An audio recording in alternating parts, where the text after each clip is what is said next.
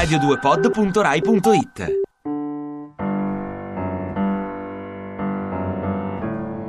Marinai, profeti e balene. Un programma di Vinicio Capossela a cura di Gerardo Panno. Regia di Andrea Cacciagrano.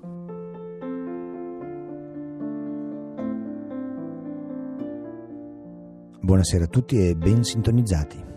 Nella pillola marinaresca di questa sera ci occuperemo di nostos e del sentimento che più gli è imparentato, la nostalgia. Né pietà di padre,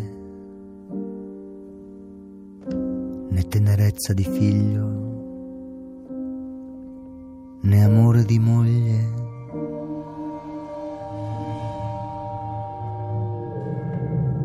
ma misi me per l'alto mare aperto, oltre il recinto della ragione, oltre le colonne che reggono il cielo,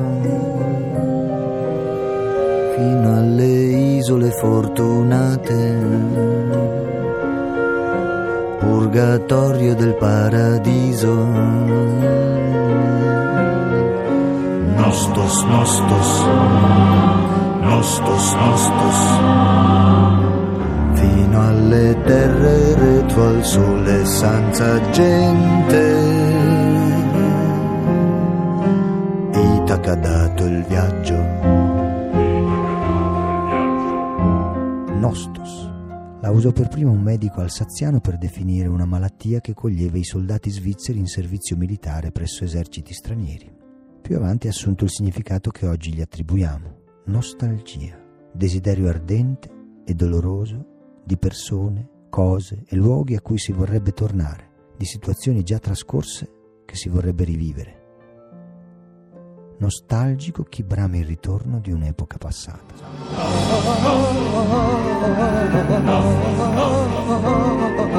Nostos, nostos, nostos, nostos, batti le ali, fare da regna al volo, alle folle volo,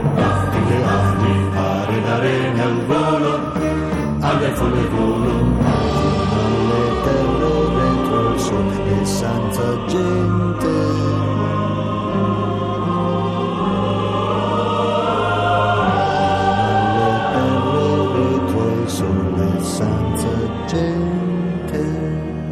Fino a che si prova questo sentimento vuol dire che non si è tornati o che se si è tornati non si è trovato.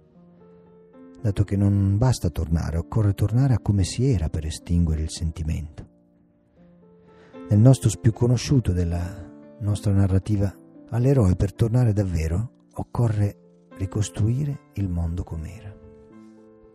Borges scrive nei suoi saggi danteschi non è stata ancora indicata, ch'io sappia, un'affinità più profonda, quella dell'Ulisse infernale con un altro capitano sventurato, Ahab, di Moby Dick.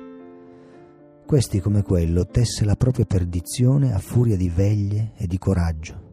Il tema generale è lo stesso, la fine identica, le ultime parole quasi uguali.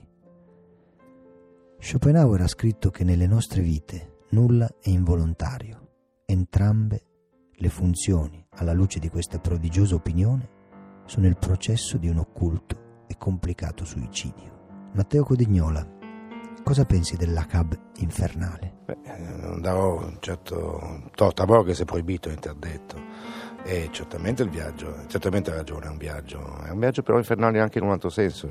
Acab ha finito i suoi viaggi quando parte per l'ultimo, è stato ferito e forse è già morto, forse è già morto. Il viaggio del Pequod è un viaggio molto diverso dagli altri, un viaggio anche nella terra dei morti, nel mondo dei morti. Acab non si vede mai, Acab è in, in cabina, si sente la notte e, e, e, per tutto questo lunghissimo viaggio intorno al mondo non si vede. Fa un discorso all'inizio alla, ciurma e poi scompare, nessuno lo vede mai e lo, vede, lo si vede alla fine quando arriverà la, la balena. Ma la nave, il Pequod è una nave molto singolare, eh, come alcune navi di cui circolavano le leggende che qualcuno intravedeva ogni tanto, incrociava eh, navi vuote senza equipaggio o come navi della letteratura, come la, la nave di Nosferatu, insomma è un, sì, è un viaggio anche dentro l'inferno, questo, molto, in modo molto molto trasparente, lo dice Melvin, non è che sia un'interpretazione, però è una cosa che non sempre si sa quando si immagina la storia di Moby Dick. A me sembra un andare, come dice, un lungo e complicato suicidio, quello che è evidente nelle ultime, nella, in tutto il romanzo è tutti i presagi sono innumerevoli danno chiarissime indicazioni di quale sarà il, insomma, l'epilogo, no? Eppure non, non... Sì, è il compimento di un destino, in questo è, è, ed, è, ed, è, molto chiaro fin dall'inizio, tutto è tutto scritto, non c'è nessuna eh, libertà in questo viaggio, non c'è nessuna scelta in fondo. Chiunque, tutte le persone, i personaggi di cui si parla, compiono semplicemente il loro destino, arrivano fino in fondo il loro eh, karma, se vogliamo chiamarlo così. E, ehm, ma è già scritto, per questo secondo me sono tanti. La cosa più interessante di questo libro, una delle più interessanti, è che è un viaggio in un mondo che non è dato spesso esplorare, è un mondo di spettri, ma è piuttosto chiaro. Chi prova a leggerlo poi lo sa.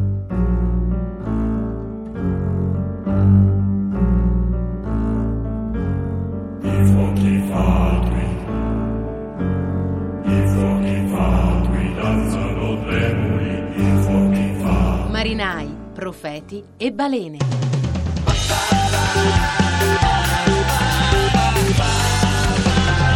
radio2pod.rai.it